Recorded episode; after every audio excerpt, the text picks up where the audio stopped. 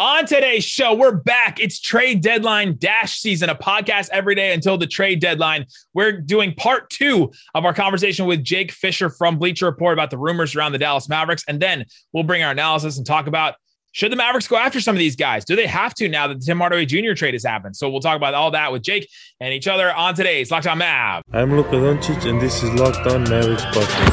The Dallas Mavericks are NBA champions. If you don't believe, you shouldn't be here.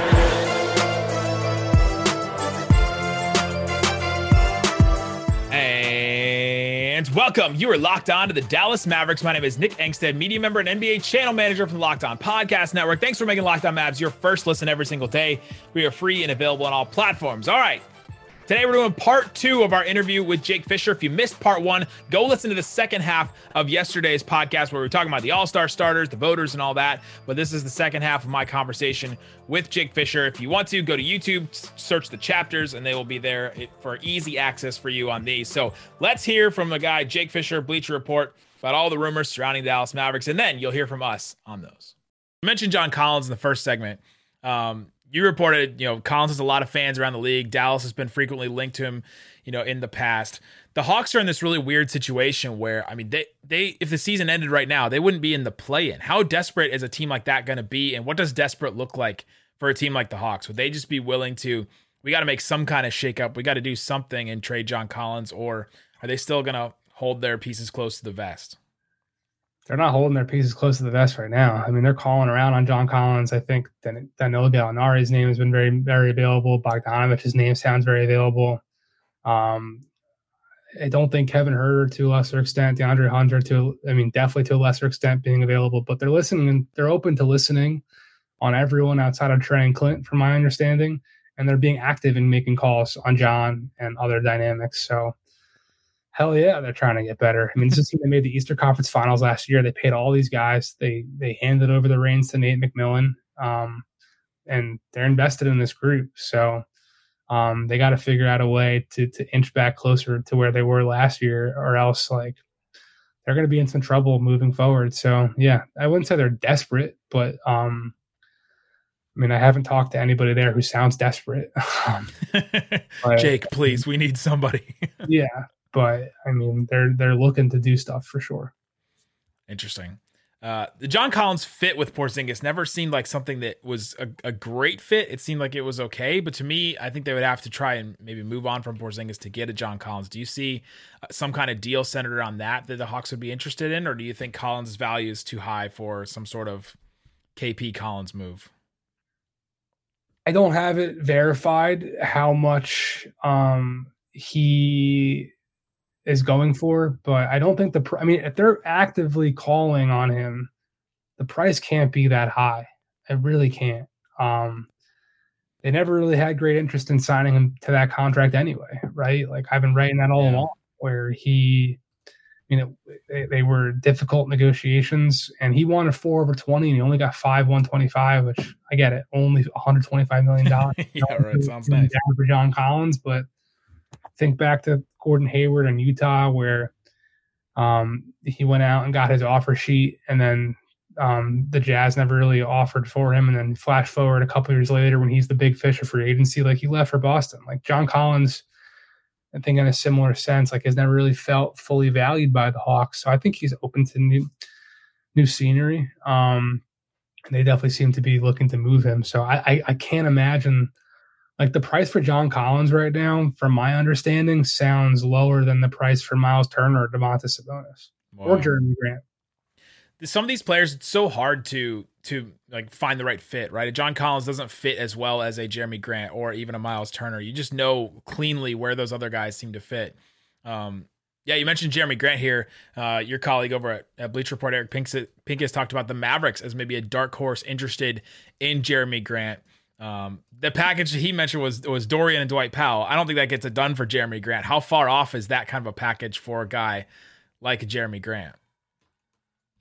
He's been, definitely someone. He fits everywhere, right? Right. And that's why we've seen over a dozen teams linked to him.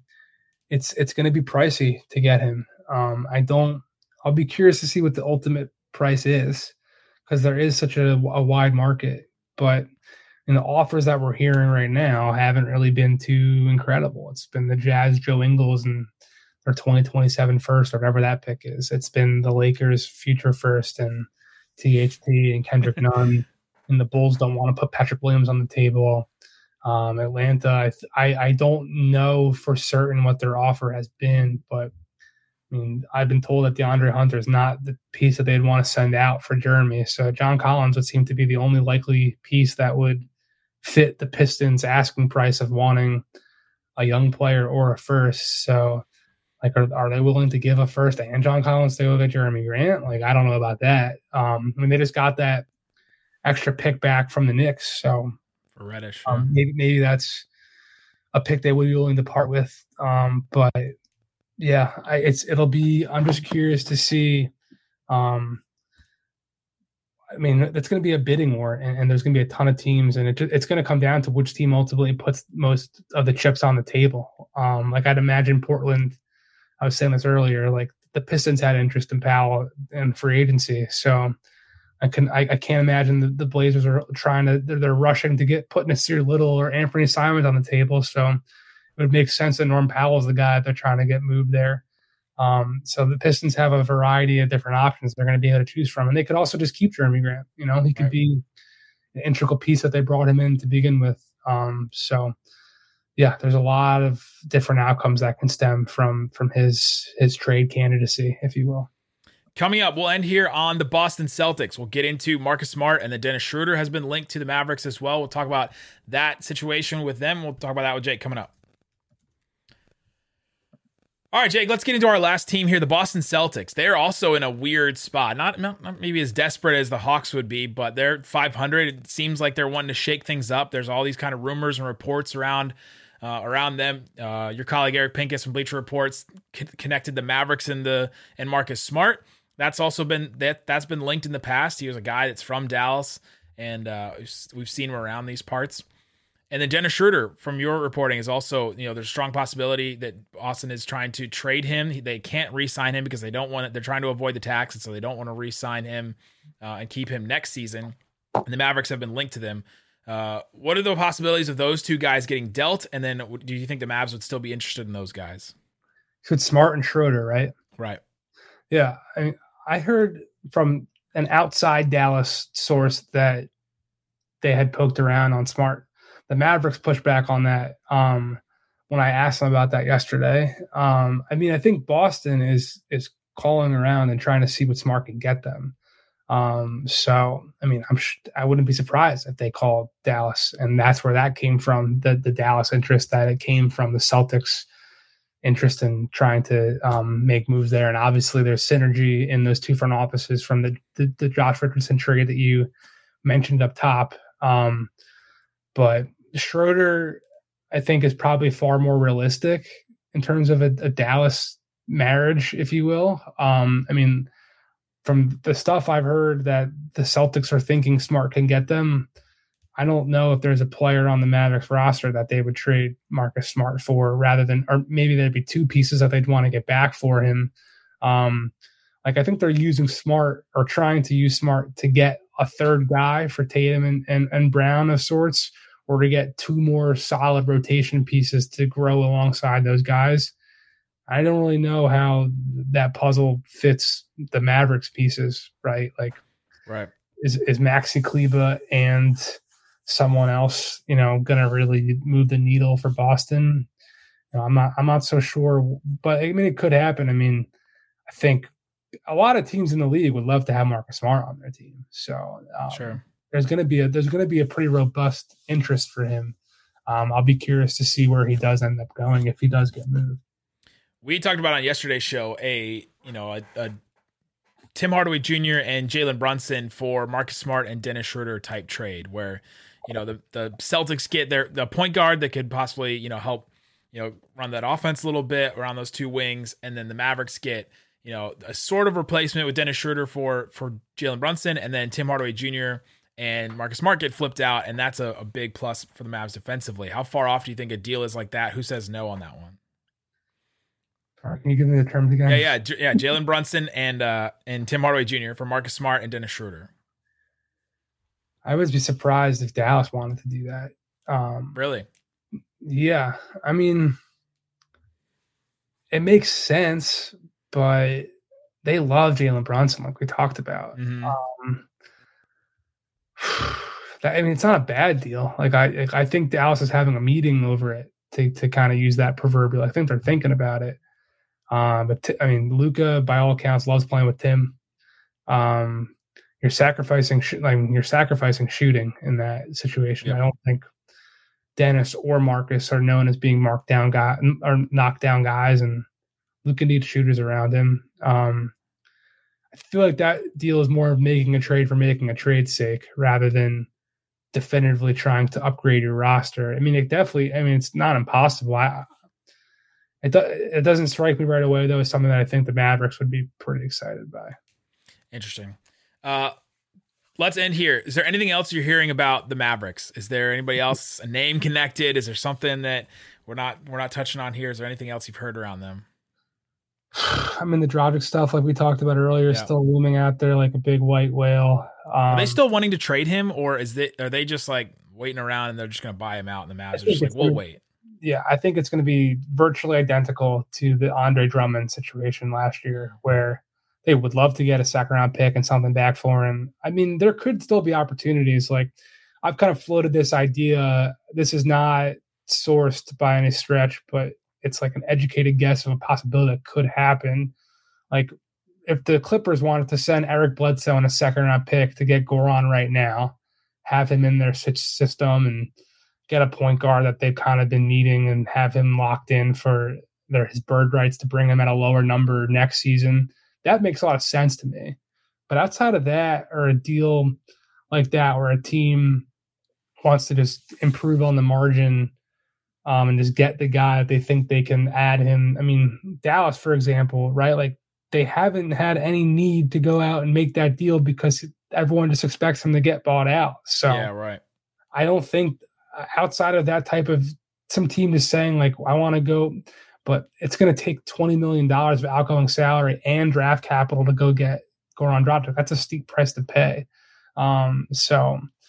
He could get moved. I still doubt it. And I still think it's something that, I mean, a lot of people in the league still expect at the end of the day for him to get bought out. Dragic would head to Dallas in that scenario. The other talk about Dallas is people have definitely noticed their defensively. The fact that they've become a legitimate, stopping unit around Luka has been as key an ingredient as anything, I think, of them making the strong push that they've had in 2022 so far. So that's kind of wraps it up on all the Mavs stuff out there. Do people believe in the Mavs defense, or are they saying, this is kind of smoke and mirrors? They've played this, weird schedule. Players have been out here and there. Do teams out there, are they believing and thinking it's legitimate defense, or is it more of a, the Mavs are like a real legit defense, and this is what Jason Kidd has done with this almost the same roster as what Rick Carlisle had is real? I haven't heard anyone pounding their chest saying the Mavs are the greatest defensive team in the world. I haven't heard people poking holes in it. No, so. And team people love to poke holes in other teams. Yeah, I bet. So the fact that hasn't come up yet is at least a good sign, I guess. That's good. Jake Fisher, you can go check out his work on Bleacher Report. Again, the book, you can go check it out. It's on his Twitter page, pinned tweet. If you want to go check it out about all the tanking stuff. The Mavs were there not too long ago. The Mavs were in that whole thing, and we were dealing with tanking and doing draft profiles in January and all that. Jake, thanks for joining us today. Thank you, Nick. All right, coming up, Isaac and I are breaking down all the rumors and stuff that Jake Fisher had to say over these last two parts of this interview.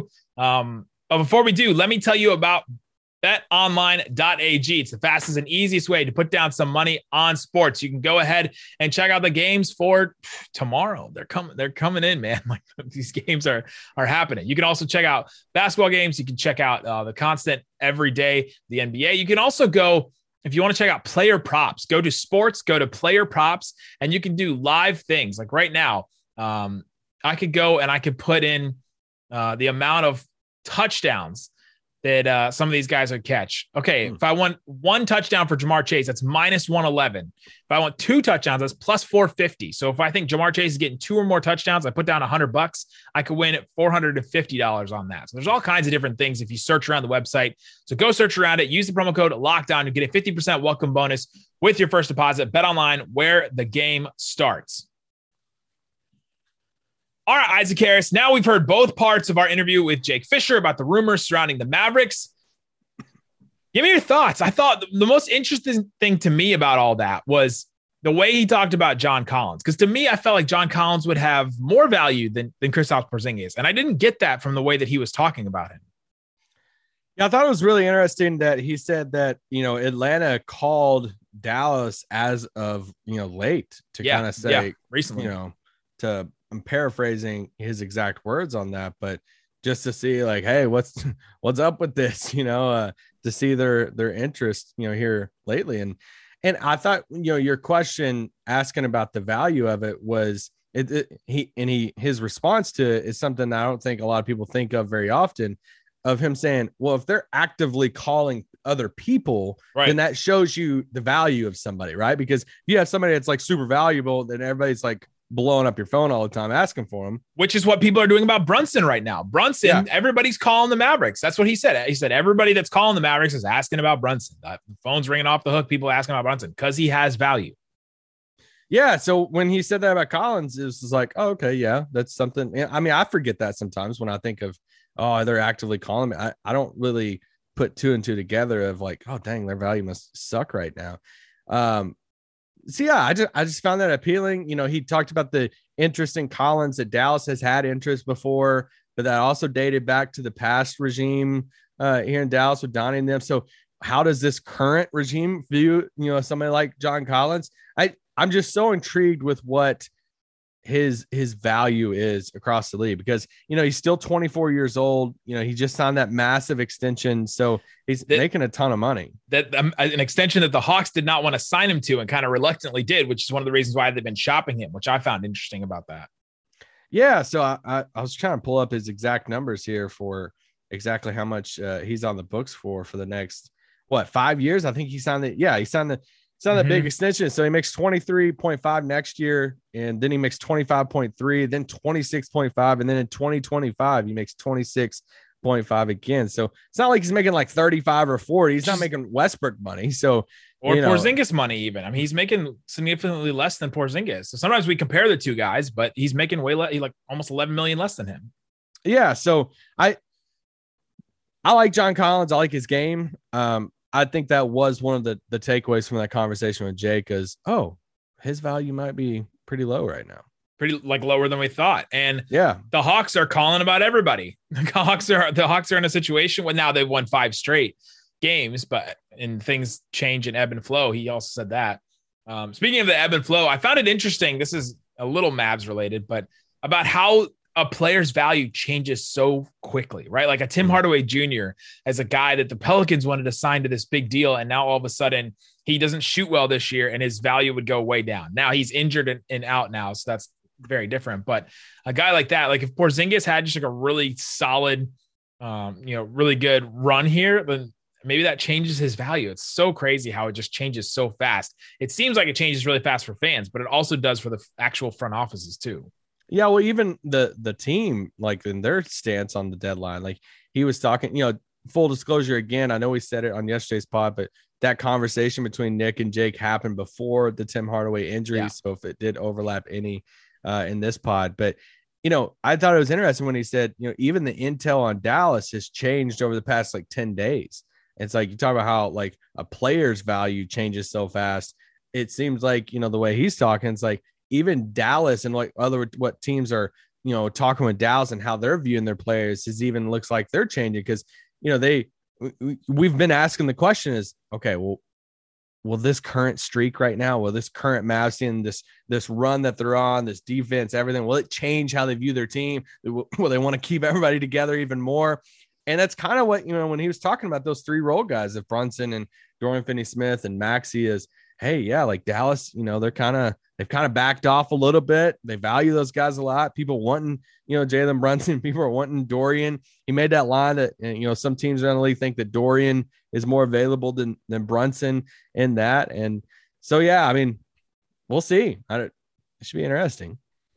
The Boston guys, I also find interesting too. I pitched him our Brunson and and Tim Hardaway Jr. trade for Marcus Smart and for Dennis Schroeder. Now that trade probably changes with the Tim Hardaway Jr. trade, but he said, I don't know why the Mavericks would do that deal, which says to the value of Brunson, because teams value Marcus Smart a lot too. Well, when he said, you know, I think it's one of the first questions, it was probably on yesterday's podcast, but you know, when he said the line of how, you know, you asked him basically like, what's the league think of Brunson, these guys right now for the Mavs? And when he threw out there that, you know, teams, the league could be viewing him in that, you know, Fred VanVleet category of point guards, you know, down the road, that really, really good point guard, you know, not top, you know, top five point guard in the league, but VanVleet might be an all-star this year, you know, all-star reserve coming off the bench. So like, if he reaches that VanVleet level, if that's how teams are potentially viewing him around the league, then that's where that situation we've been talking about, that you kind of scared a little bit, you know, what the summer could look like. You guys both talked about the Knicks as that team that, you know, is like, hey, there's been basically one team that he has heard on record, you know, that has been linked to Brunson and stuff for all the connections we've talked about. Yeah. I think now with the Tim Hardaway Jr. injury, I can't see a move with the Celtics, unless it's just for Schroeder, right? Unless it's just a small move to bring him in, but I'd still be down for that move to bring in Schroeder. Well, okay. So something that we didn't talk about the other day, and it's something the Mavs have in their back pocket, is that traded player exception. You know, they still have that. It's a little over $10 million. When you look across the league, you look at some guys, you look at some vets, let's just say the Dragic doesn't work out. There isn't a buyout. Dragic can't come here, but they're like, you know what? We need a vet. Oh, we need a point guard off the bench to kind of, you know, run some offense, score a little bit. Like, I know it's not the sexy move in the world, but if you just absorb Schroeder into that, you know, that TPE, Schroeder makes what, $5 million. Like his contract, his contract can fit into that. Very easy transaction. Another guy that fits into it, Kemba Walker. Like, if that whole thing with New York, I think it's Brian Windhorst is like, hey, you know, New York's out there trying to, you know, clear up a spot for Cam Reddish in the rotation.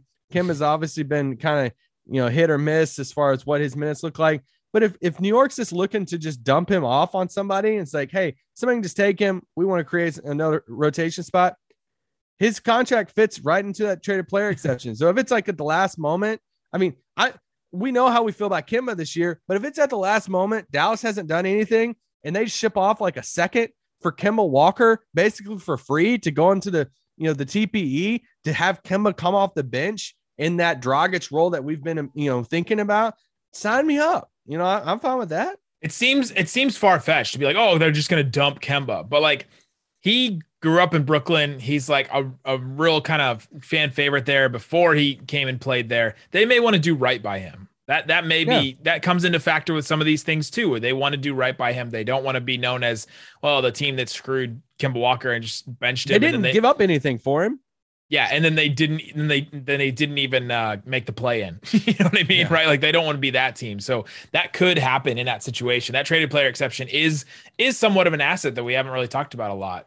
Yeah, that, I think could really come into play here. Is there any other teams, now that we're talking about this, any other teams or players that you're watching now that we've had a couple of days to think on these? I mean, I'm just so sick and tired about the Ben Simmons stuff.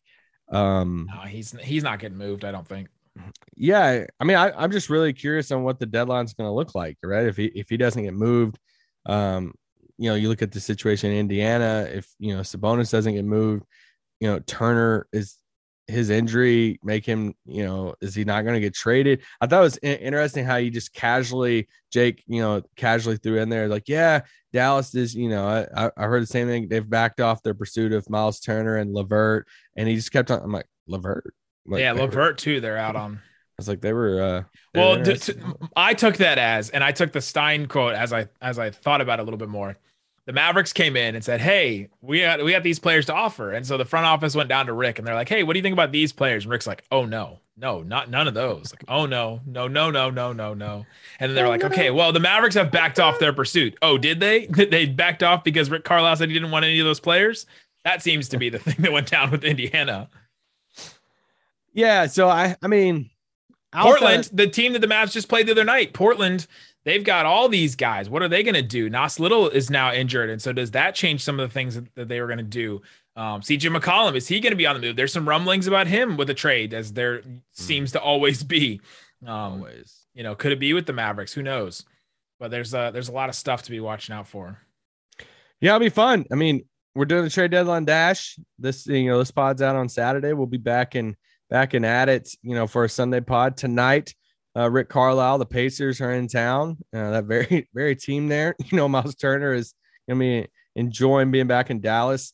We'll welcome Rick back to the AAC tonight. Yeah.